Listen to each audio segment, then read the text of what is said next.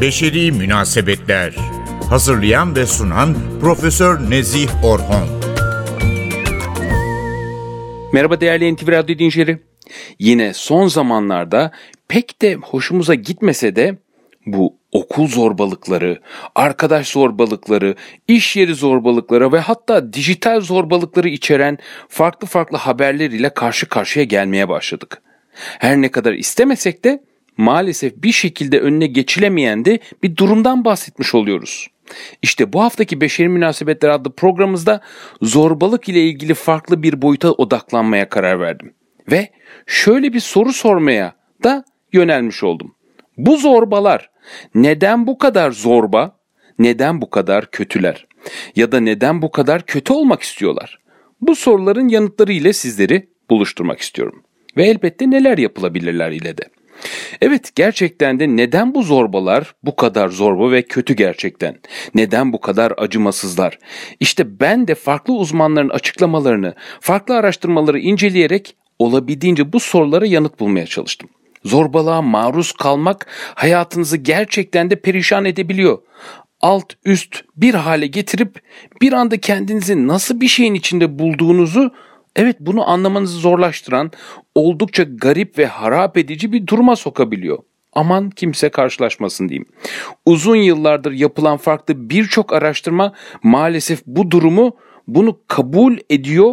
Böyle bir durumun gerçekten artan bir şekilde yer aldığını tespit ediyor ve maalesef farklı araştırmalarda da bununla ilgili durumları, olguları kanıtlamış oluyor. Özellikle zorbalığa maruz kalan çocuklar ve gençler kaygı, depresyon, okulu bırakma, okula gitmek istememe, akran reddi, sosyal izolasyon ve kendine maalesef zarar verme riski altındalar. Elbette yetişkinler de zaman zaman ya da sık sık iş yerlerinde zorbalığa maruz kalabiliyor ve onlar da en az çocuklar kadar yıpranıp acı çekebiliyorlar. Amerika Birleşik Devletleri'nde Delaware Üniversitesi İnsani Gelişim Programı öğretim üyesi Profesör Sarah Goldstein'e göre zorbalık ile ilgili konuları araştırmanın aynı zamanda insanların nasıl zorbaya dönüştüğünü ve nasıl durdurulabileceklerini öğrenmenin de evet bu konuya dahil olduğunu vurguluyor. Öncelikle zorbalığın ne olduğunu ortak bir tanımda buluşabilmek için bir kere daha gözden geçirelim. Okuldaki popüler bir çocuk veya iş yerindeki bir yönetici gibi daha fazla güç veya statüye sahip birinin daha az güce sahip bir kişiye tekrar tekrar saldıran, taciz eden, sinirlendiren ya da yaralayan, kötü niyetli, zararlı davranışlarından ya da yaklaşımlarından bahsetmiş oluyoruz. Zorbalık elbette farklı birçok biçimde olabilmekte. İtmek, evet itmek ve vurmak gibi fiziksel davranışlar. Dedikodu yaymak, birini arkadaş grubundan uzak tutmak veya sadece kaba sözler söylemek gibi ilişkisel olabilmekte. Ya da maalesef cinsel taciz ve ısrarlı takip davranışı gibi durumları da içerebilmekte. Bazen zorbalar birisini, ırkı, dini, mezhepi, cinsiyeti, görünümü ya da farklı bir özelliği nedeniyle hedef alabilmekte. Kırılgan gruplardan kişilerin, aşırı kiloluların, fiziksel ya da gelişimsel engeli olan kişilerin zorbalığa uğrama olasılığının daha yüksek olduğu görülmekte.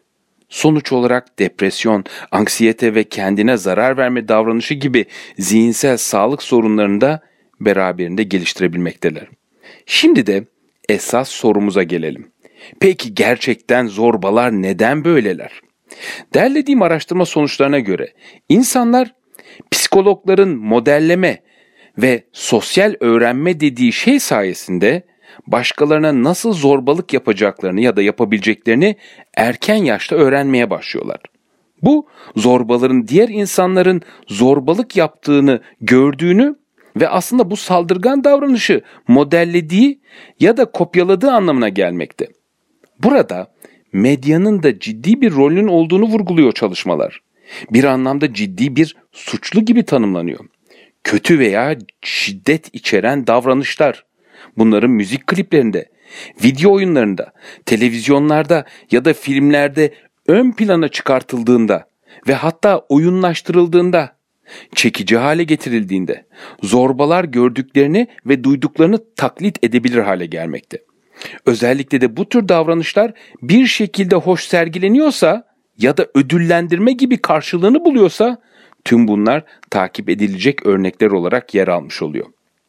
Çalışmalar haliyle ailenin de etkisi olduğunu işaret ediyor.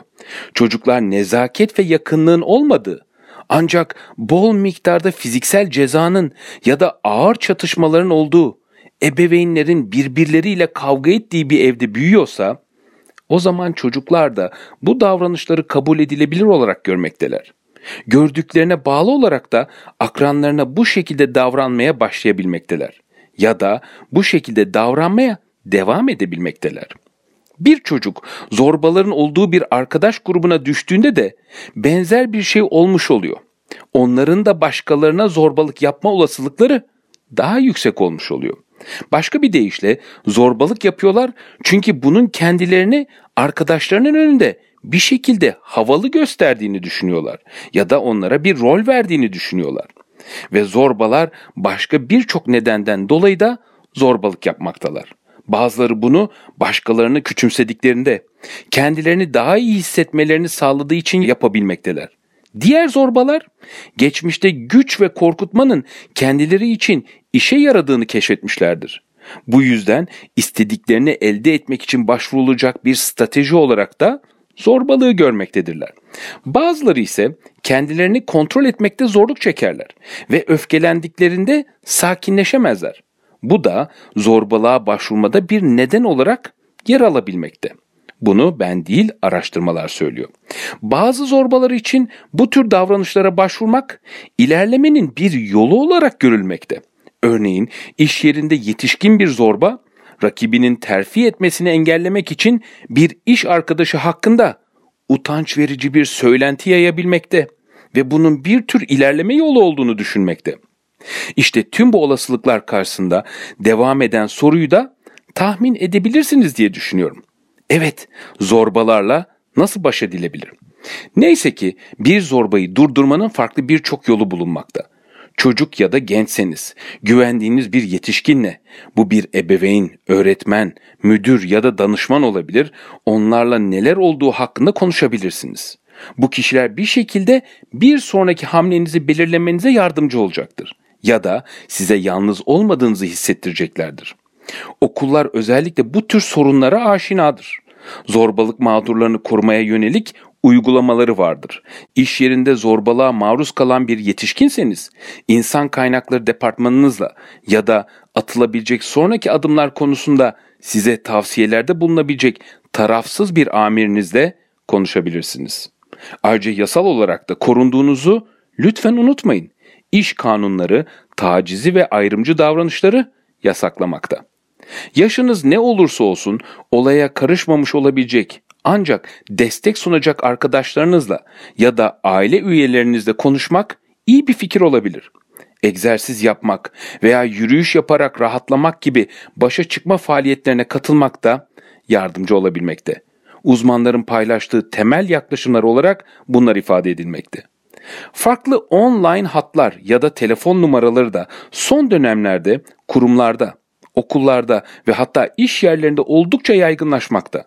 Bunu da hatırlatayım isterim. Hatta bu hatların ve numaraların da yaygınlaşması gerektiğini paylaşmış olalım.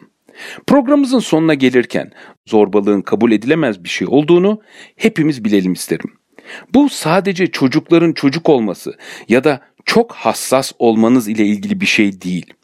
Bir zorba sizi rahatsız ediyorsa bununla tek başınıza baş etmeye çalışmayın. Bunu aşmanın farklı yolları olduğunu paylaştık az önce. Merakın yaşı olmadığı için yetişkinler siz de merak ettiklerinizi lütfen uzmanlara bildirmeyi unutmayın. Evet bu da yetişkinlerin sorumluluklarından bir tanesi. Herkese sağlıklı ve mutlu günler diliyorum.